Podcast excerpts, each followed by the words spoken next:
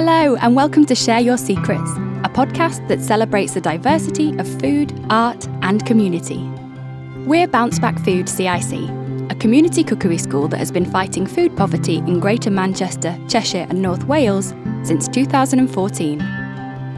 Earlier this year, we started working on our second fundraising recipe book, Secret Dishes from Around the World Too. It has exciting recipes from 20 countries and 20 original pieces of art by 20 local artists. In each episode, you'll find out about two of the 20 countries that will feature in the book. We'll talk food, art, and community with the artists involved, get insights from guests in the featured countries, and keep you up to date with what the Bounce Back team have been up to. I'm your host, Miriam Rendell. I hope you enjoy listening.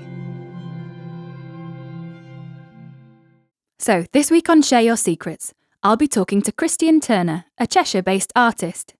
He was assigned the Poland section of secret dishes from around the world too. I'll also be talking to Hera Hussain, the founder of Chayn, who grew up in Pakistan. But before we hear from them, I caught up with Duncan to find out what Bounce Back have been up to this half term. So, over the last few years, we've often gone into schools during half terms and the holiday time and cooked uh, hot, nutritious meals for kids that usually get a free school meal. Um, this half term, with COVID, we're doing things a little bit differently. We've um, run one of our online cook alongs specifically for young people uh, in Greater Manchester. And it was a wonderful way to provide an activity to teach some young people some fantastic healthy recipes and bring people together over half term.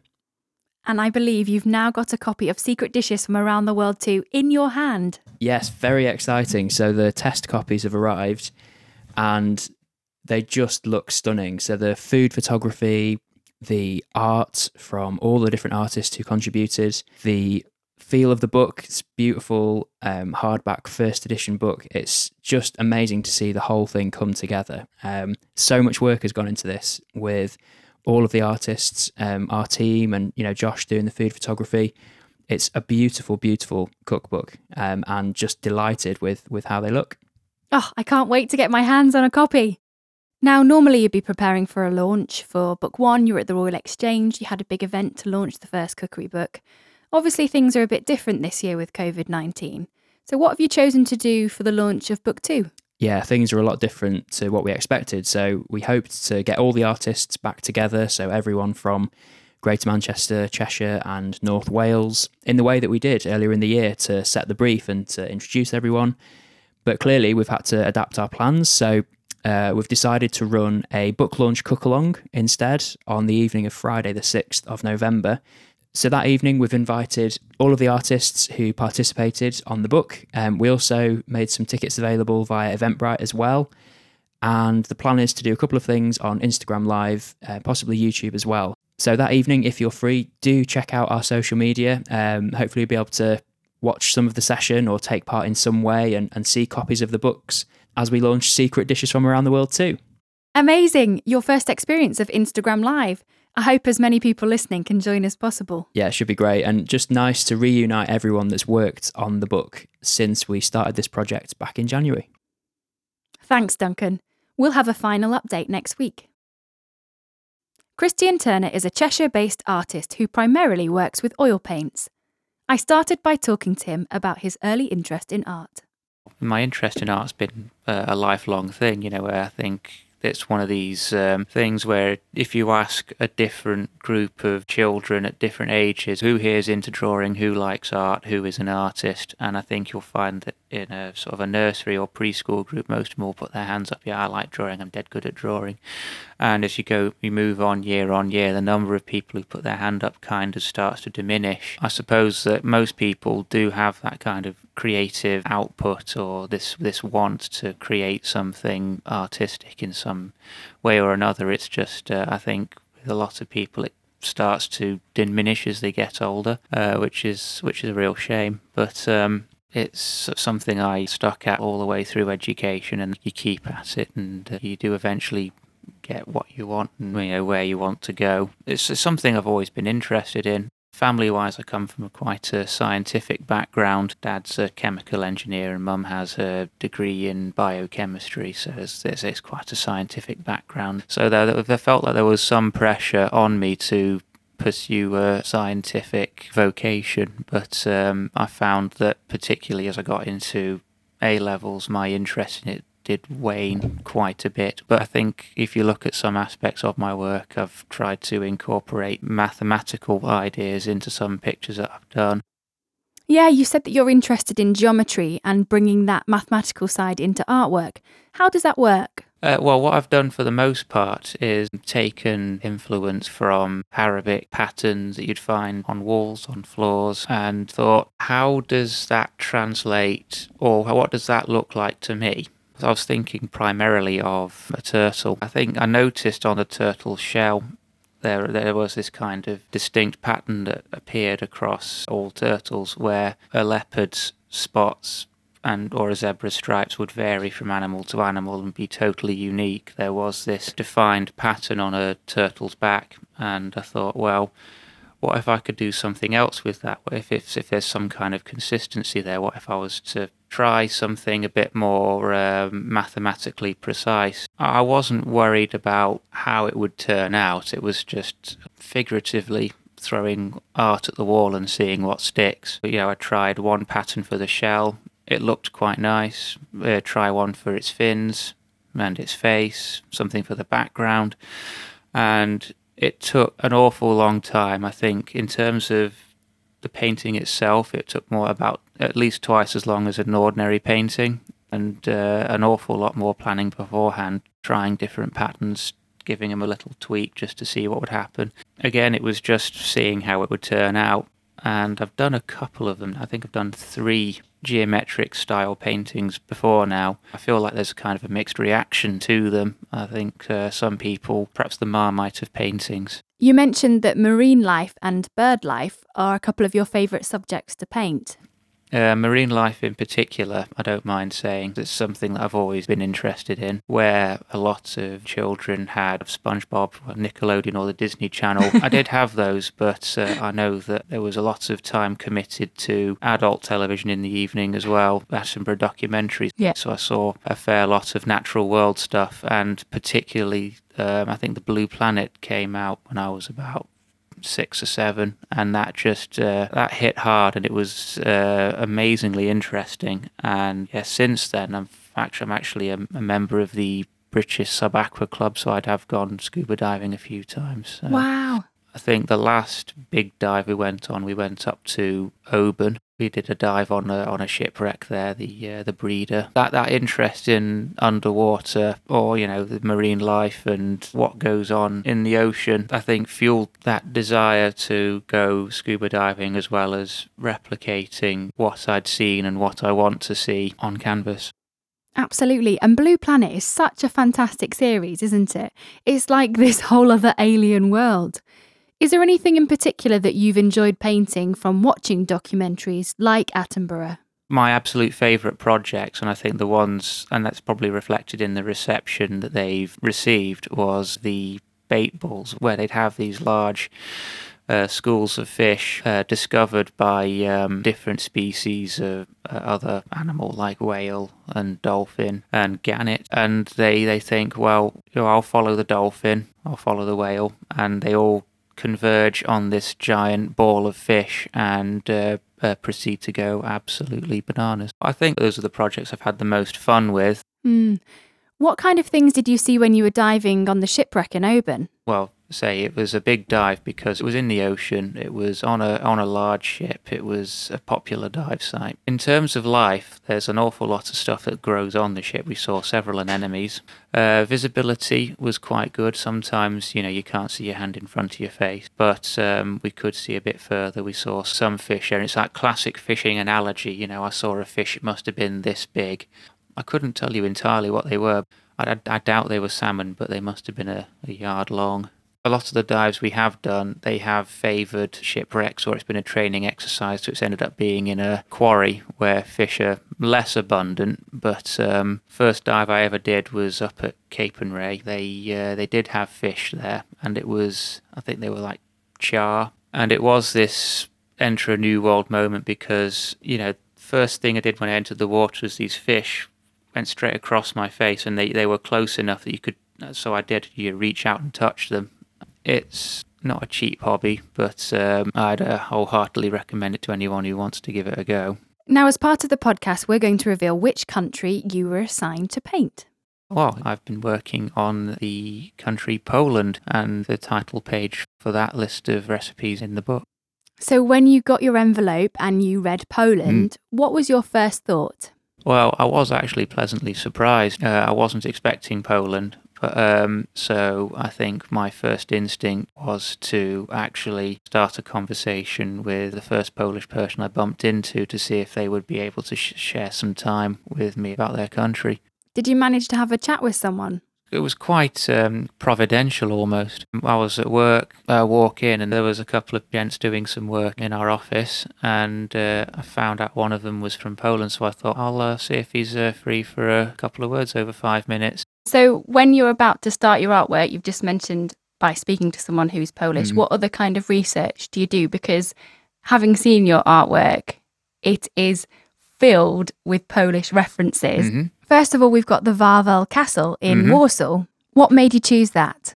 Well, I was uh, actually speaking to this chap named Marcin. It was actually the first thing he mentioned was, well, we have this wonderful castle in uh, in Krakow, and I thought, right, if it's the first thing you've mentioned, then it's it's the first thing in your mind that you associate with your homeland. I think the important thing I was trying to do was if someone from Poland would see this painting and identify with it or relate to it and say, hey, they're talking about my home there, and perhaps perceive it in a positive way. I think I'm trying to tip my hat to Poland in a few ways there.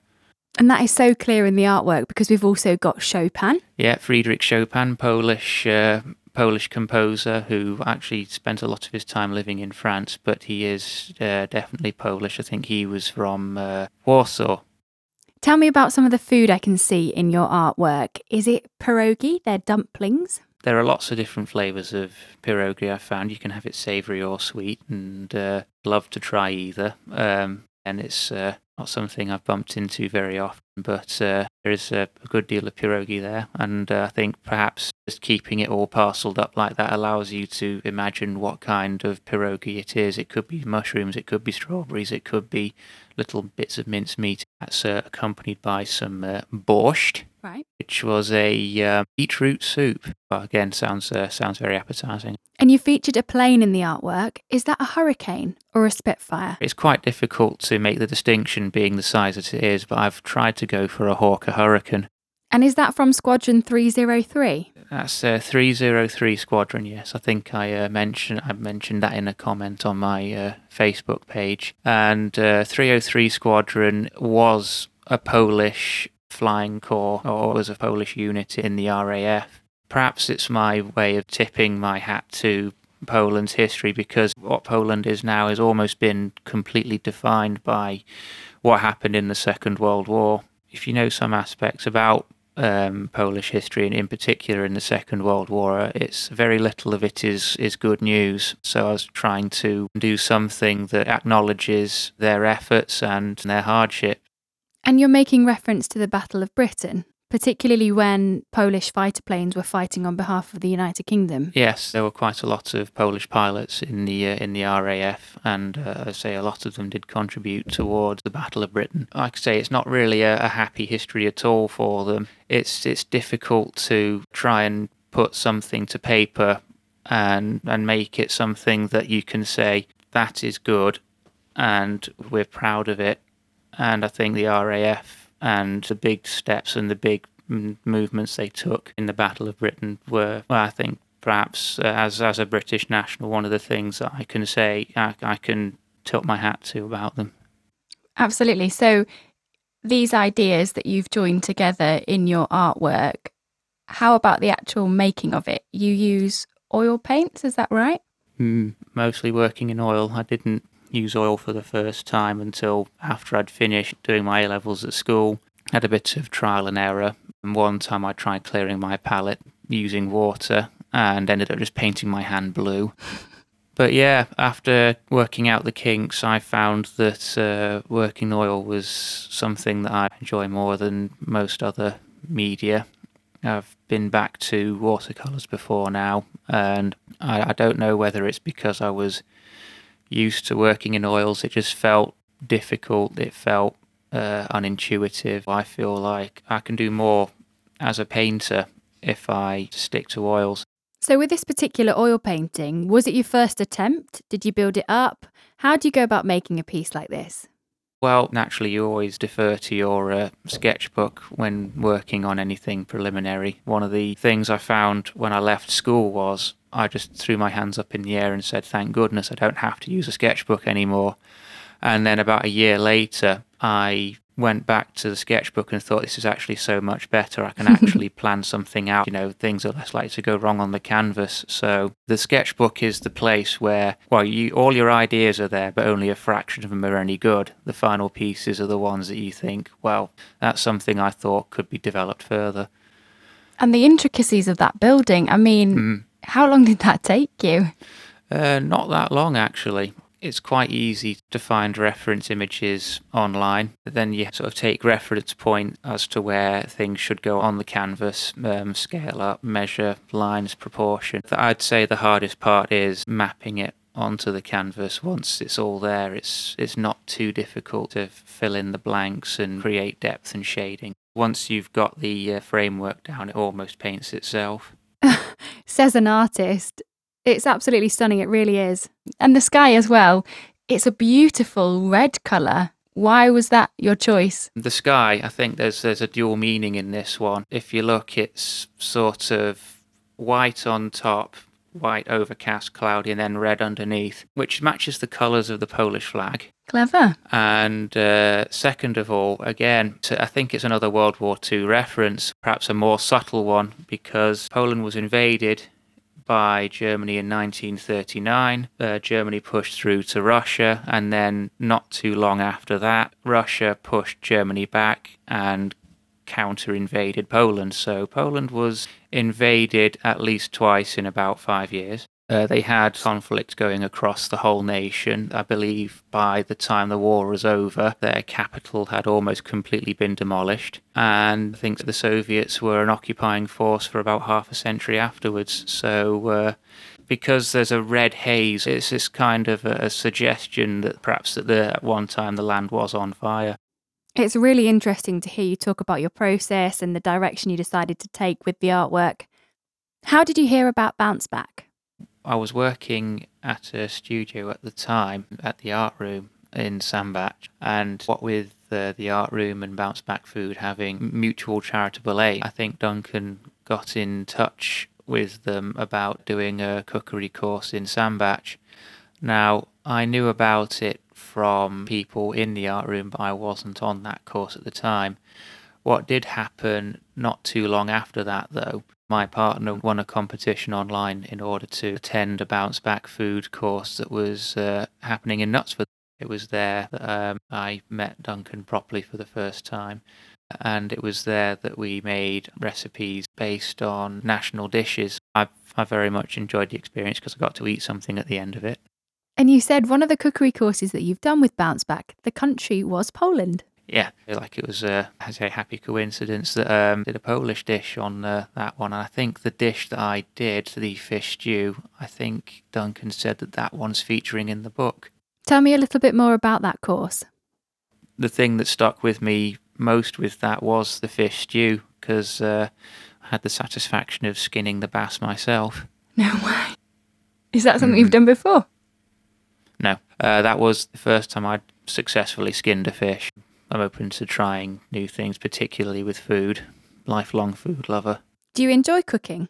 Since moving out, I have found that there's uh, a lot of joy to be had in cooking, and that's been amplified even more by lockdown. Is having that extra time to put a bit of joy and love into a meal. I think it makes it more satisfying as well.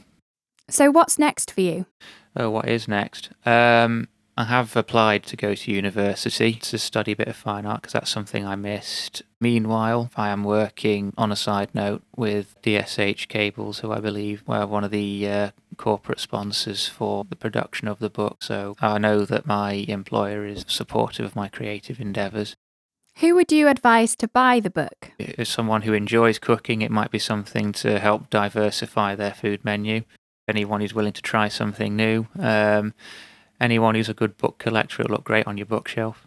Oh, well, thank you so much for talking to me today, Christian. It's been a real pleasure to hear about your process and find out a little bit more about what you enjoy painting. Oh, very welcome. Glad to talk. If you want to see more of Christian's artwork, you can go to his webpage at www.christianturnerart.com or you can find him on Facebook, www.facebook.com forward slash Christian Turner Art.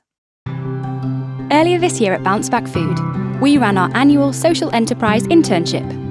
The programme ran remotely, which enabled 20 young people from across the UK to join our team. Everyone was assigned one of the 20 countries that features in the book. Here's Caitlin with some fun facts about Poland. Poland's national dish is pierogi, which are Polish dumplings. They can be served savoury or sweet using fillings such as meat, sauerkraut, cottage cheese, and fruit. A mermaid with sword and shield is Warsaw's emblem. Legend has it that this mermaid once led a lost prince to the site of Warsaw and ordered him to found the capital city. A bronze sculpture of the mermaid now stands in the Old Town marketplace. Now let's hear from Phoebe to find out more about Pakistan. Did you know that during Ramadan, most Muslims actually gain weight despite fasting from sunrise to sunset? This is because of the incredible food on offer for the meal where they break their fast. This includes dates, soups, juices, fresh vegetables, and sweets. Did you know that Pakistan have experienced a 250% increase in literacy rates over the last five years? This growth is the largest of any country to date. Thanks to our interns for sharing those facts. Holly Gorn is a self taught illustrator who works mainly in acrylic, watercolour, and digital illustration. She draws inspiration from botanical sketches and religious iconography, though often she incorporates her love of food and cooking into her work. For more information about Holly's work, check out the episode notes on Bounceback Foods blog. Hera Hussain is the founder of Chayn, a non profit organisation with a global volunteer network which addresses gender based violence by creating intersectional survivor led resources on the web. Hera grew up in Pakistan, and when she moved to Manchester, she shared the same office space as Bounce Back Food. Yes, I've been, well, I moved to Manchester, I think three years ago or two and a half years ago. It's hard to tell. feels longer.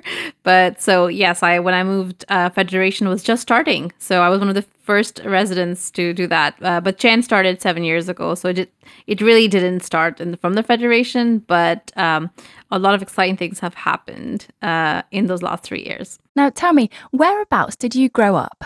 I grew up in Lahore, Pakistan. Oh, fantastic. And how many years of your life were you there? So I was born in Glasgow, in Scotland, and then my parents moved back to Pakistan.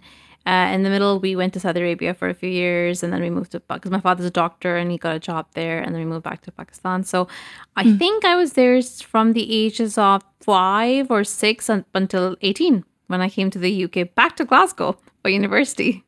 What would you say your lasting memory of growing up in Pakistan was? Family, just being around lots of warm, loving people. And yeah, there's just such rich culture and heritage in, in Pakistan that I, when I close my eyes or I, you know, I think about my cousins coming over for summer holidays, everybody playing, going to different like houses of different elders, you know, getting like love from everyone and yeah, it's all around that or like having really early morning breakfast after nights out or ordering, you know, like food or going to street food markets, uh, just, you know, those kind of things. It's uh, very, very fond. Oh, your description is really bringing it to life in my mind. Tell me a little bit more about the food in Pakistan, the kind of food that brings people together. Pakistan is a country, you know, it's so varied. People often think it's uh, a homogenous sort of country, and it's not. You know, it was created in 1947. It has more than 100 languages are spoken. There are multiple cultures and ethnicities, just different ethnic groups. That means we have a very amazing melting pot of cuisines. So in the west of Pakistan, you'll find, you know, Baloch or mm. uh, Pashtun cuisine, which is, you know, influences coming from Persian and, and, Afghanistan. In the east of Pakistan, you have, you know, Punjab, Punjabi cuisine. You know, in Sindh, you have Sindhi cuisine. And then a mix of people who migrated uh, from India also brought over at the time of partition their food. So, you know, it's it's it's a lot of things. I think the things if I had to say what's like one or two things that would probably be enjoyed across all parts of Pakistan, I would say uh, tea. Like tea is a big thing. Again, different parts of Pakistan enjoy tea different ways, but having the accompaniments with tea. So if it's raining, everyone gets, especially in the hotter parts of the country, we all uh, drink tea uh, because the temperature cools down, and it's such an exciting thing. The rain is just so romantic, and just you know, it represents all good things. So people have pakoras together, samosa, and uh, jalebi, is sweet. And in other parts of the country, if you go north where it is usually cold, they'll have warm tea uh, with or without milk, and then they'll have lots of nuts with it or like cake. So um, yeah, it's just uh, I think that's uh, probably something that we all enjoy. And then there's lots of different kinds of like you know flatbreads, different kinds of breads. I think makes kind of sticks into my head. Uh, you have parathas, you have different kinds of rotis, you have stuffed parathas and naans and puris, which are deep fried like rotis. Yeah, lots of things. What would you say is the national dish of Pakistan if you had to choose one? Oh, it's so contentious. it's very contentious. There's a fight raging on in Pakistan about this all the time in pop culture. Yeah, it's uh, it's biryani versus pulao. So biryani is yeah, it's food that everyone enjoys. Spicy, like you know, rice layered with different kinds of meats and vegetables, depending on which kind of and you know there are different recipes for it. And uh, pulao is uh, less spicy, more mild flavored, but you know it's cooked within like vegetable or like meat broth Yeah. and topped with caramelized onions or just onions and butter. Yeah, so I would say either of those two would be like my picks for like the national dish because uh yeah, there's a biryani camp and then there's a pulao camp. I'm in both camps. a safe place to be. What about your favourite recipe that you enjoy making? Something that you make that makes you feel like you're at home in Pakistan? I make chicken karahi a lot, uh, which is my quick thing. I follow the recipe of my aunt. It's so simple and it's so quick to make. It's done within like 25 minutes. So on an average week, I think I probably make karahi the most because, you know, if you've got things going on and you just want something quick. Or the other thing that I uh, really enjoy, which takes me back to Pakistan and I don't make it enough, is Kashmiri chai, which is pink tea. It's uh, drunk in the north of Pakistan, you know, as the name says in, in Kashmir. So it's, you brew the leaves for hours and it's very sweet. It's also called pink tea because it looks baby pink because that's the color that comes out. And you top it up with nuts. And uh, yeah, it's just, it's so amazing to have it in a winter. So I usually make it a lot in winter. But it's something so decadent that, you know, it's not something you make every day. Uh, if you're, unless you're Kashmiri and that's something you, you know, or from the north of Pakistan and that's just something you drink every day. Yeah, so that reminds me as something that I'm, you know, really the smell of it, the look of it just really takes me back to Pakistan and cold nights in Pakistan, weddings and celebrations. Tell me a little bit about a Pakistani wedding. What kind of things would be traditional? Well, we have, we have so many events. So uh, a typical wedding would go over five to seven days. Uh, there would be like you know maybe three or four uh, events depending on what family, what you know part of the country. And uh, food waste is actually such a big problem in Pakistan that it's one of the areas where the government has done quite a lot of work. So we've gone through stages of one dish policies where you can only have one main dish because in a country where so many people go hungry, you know, the amount of food waste that is generated by the wedding industry it's crazy. Or sometimes, you know, there were two dish policies and they're very strict about it. So uh, the kind of food that is traditional is korma, which is very different to the way people in the UK think korma is. Korma, the way it's made here, is actually not accurate at all.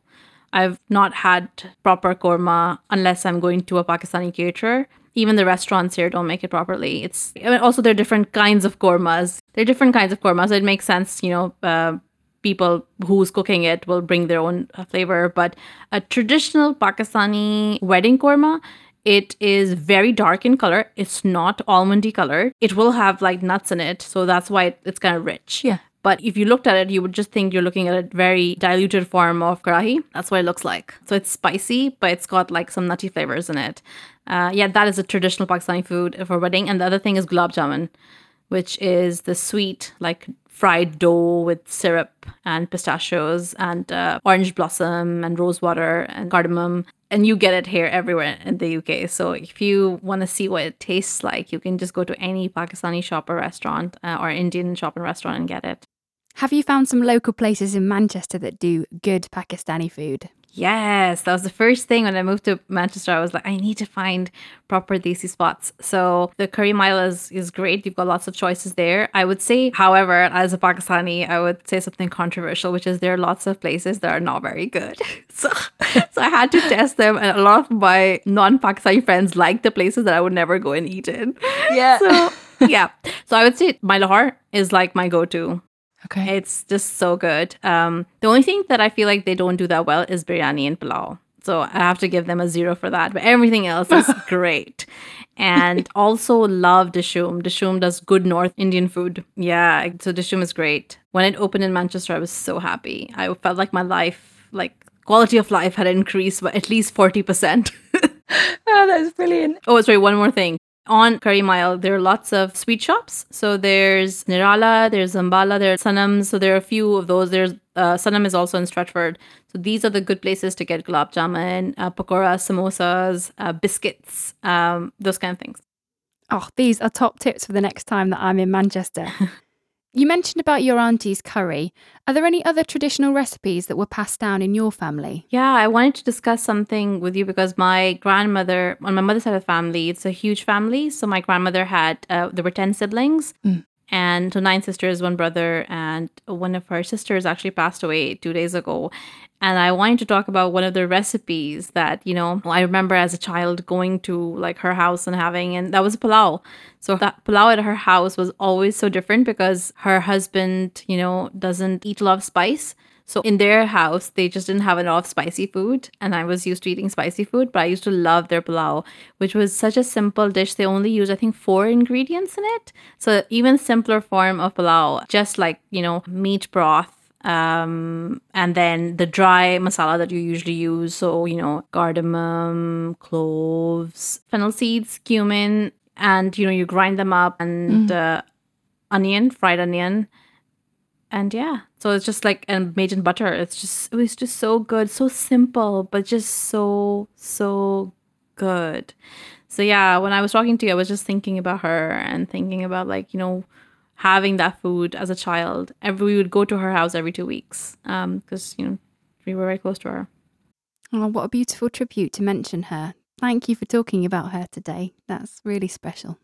I wanted to talk to you about community spirit, about holiday time, or about, like you mentioned, when your cousins came over in the summer. What is it that brings communities together in Pakistan? food weddings deaths Yeah. national like celebration events Yeah. uh, births birthdays are a big deal Um, yeah loads of cultural celebrations and people love food for sure it is a food loving nation and if you watch any food programs bloggers on youtube you would have seen an episode about pakistan so you'll know that it is definitely a foodie country um, one of the things that I had to get used to when I came to the UK was the fact that everyone orders for themselves when you go to a restaurant, right? Whereas in Pakistan, usually people order for the table. And then the food comes for the table, and then you take what you want for your plate. And so everyone gets to share everything. Great. I love that kind of sharing aspect. We also, interestingly, don't have starters and desserts, so that it all comes together. Dessert sometimes would come afterwards, but usually, like you have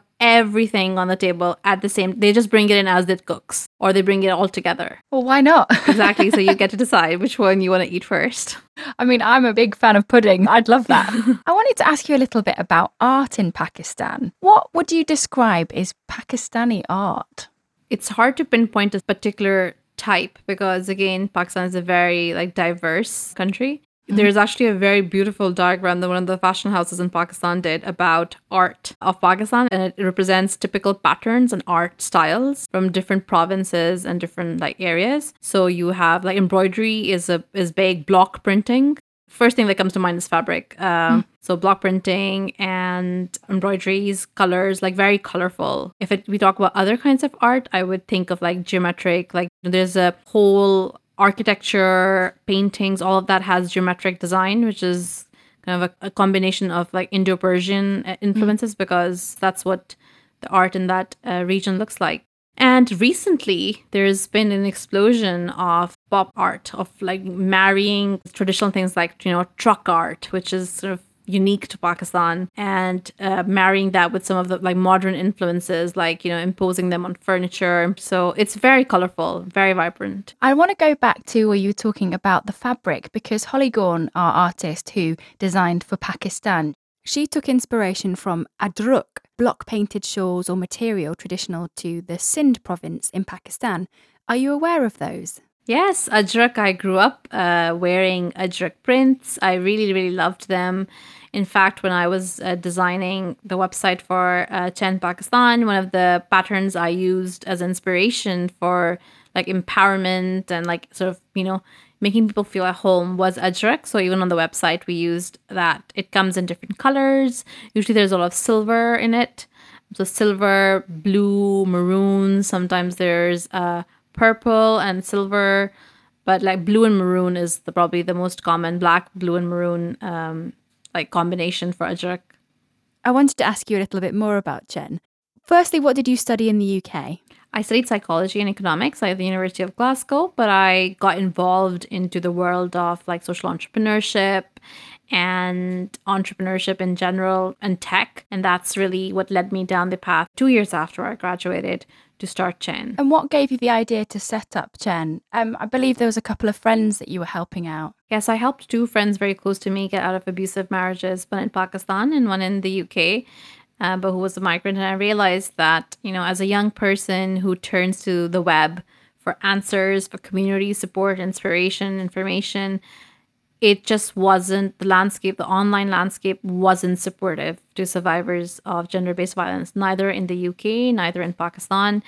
And I wanted to do something about it. I wanted to, once my friends were settled and they were safe, I wanted to take all the information I had gathered in the process of helping them and put them online for everyone uh, because, you know, the web is such a beautiful tool for us to, you know, organize, to get help. And it was a shame that at that time it was either lacking of information or the information was very patriarchal. Can you tell me about the name of Chayn? Where did that come from? Yes, so Chayn is a, an Urdu and Hindi word, and it means peace of mind or serenity. And I used it. I chose Chayn as the word because when I helped one of my friends um, get out of the abusive marriage, she was staying with me. And the first night she stayed with me, we had spent the day kind of moving her stuff out of her abusive husband's house and while he was away at work and we did all that stuff and i remember making her a cup of tea and we were sitting down and i asked her you know, how do you feel? And she said, now I have Chayn. So when I started Chayn uh, a year later, it just that that one line stuck in my head, and I thought, okay, I'll I'll call this Chayn. And you're 100% run by volunteers, is that right? Almost 100%. So I was a volunteer for seven years, but I went full time in July. So, um, you know, during the COVID 19 mm. pandemic, I managed to gather enough support to be able to go full time. Wow, that's, I mean, incredible. How have you been affected by COVID 19? Our views have gone up by three times, but apart from that, we really haven't had any major changes because Chayn is a digital first organization. We've always worked online. Mm. Our volunteers, we have 400 volunteers from all across the world, about 20 countries. So, you know, nothing truly has changed for us in what we do the big difference is for everybody else. It seems like a lot more people want to work with us and understand the value of our work, want to learn from what we've been doing, and we've been able to capitalize on this interest to, you know, get people to embrace digital like more because it's so critical. And you've had a million hits to your page. In fact, that number's probably gone up since I read that fact. Yes, I think we have gone over a million uh, page views. I think we're about 1.2 million now. That's incredible.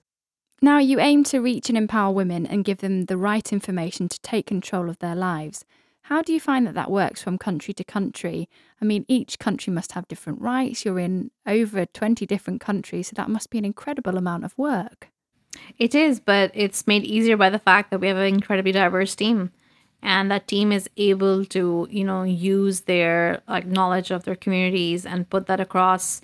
And the way we work is we try not to put any specific information to, to do that might change very suddenly or often like like particular laws. We don't put that together for all countries. Instead mm. we direct people to government websites for them or to local organizations. It's everything else around it that needs addressing and that, that's the kind of gap we fill and it's so easy to use. I've been on the website, it's very accessible. Um, with a couple of clicks, you can find the information that you want. There's opportunity to chat to people if you're struggling yourself. Is that your speciality, the tech side of things? Is tech something that you've always been passionate about? I've always been passionate about technology as an early adopter, but I never studied it. I never it was something I did, you know, while uh, being at university, and then just learned by myself through going to events and like conferences and courses. Mm-hmm. And, and now we, you know, we're fortunate that we can do a lot more complex things because we have the resources to hire good developers. But also, I, while I was a volunteer for Chayn and doing Chayn voluntarily, I had a full time day job, which was in tech. So I've been working in tech since like I was at uni, since 2012. So I'm definitely like very much part of the tech sector. What you've set up is remarkable. And you've been acknowledged recently for your work on the honours list. Yes, that was uh, very unexpected and uh, very grateful, but also kind of strange because, you know, the medals that you get, it says BEM, which is British Empire Medal, and that's a product of the empire as a Pakistani. That feels, that word feels strange and kind of painful. It would be nice if it was rebranded to British like Excellence Medal or British something else with the E.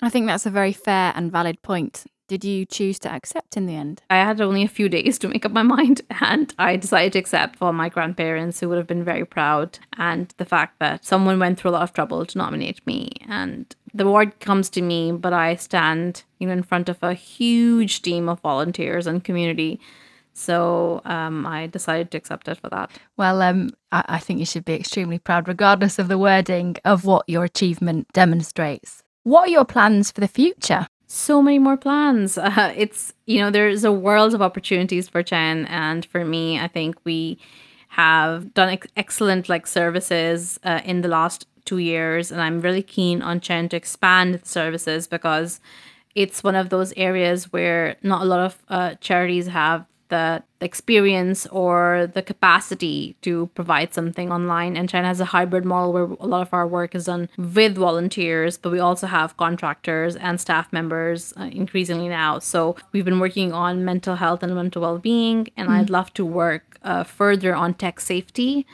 to make make sure people can sort of embrace the world, uh, you know, of, of the internet and digital devices without putting themselves at risk.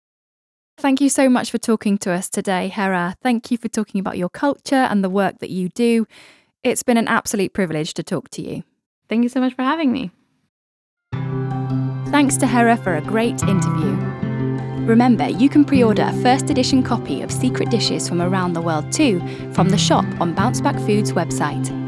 Go to www.bouncebackfood.co.uk forward slash shop to place your order. To find out more about the people featured on today's podcast, head to the blog on Bounceback Foods website, where you'll find the episode notes. Well, that's all for now. Thanks for listening to Share Your Secrets, a podcast by Bounceback Foods CIC. I'm your host, Miriam Rendell, and I'll see you next week.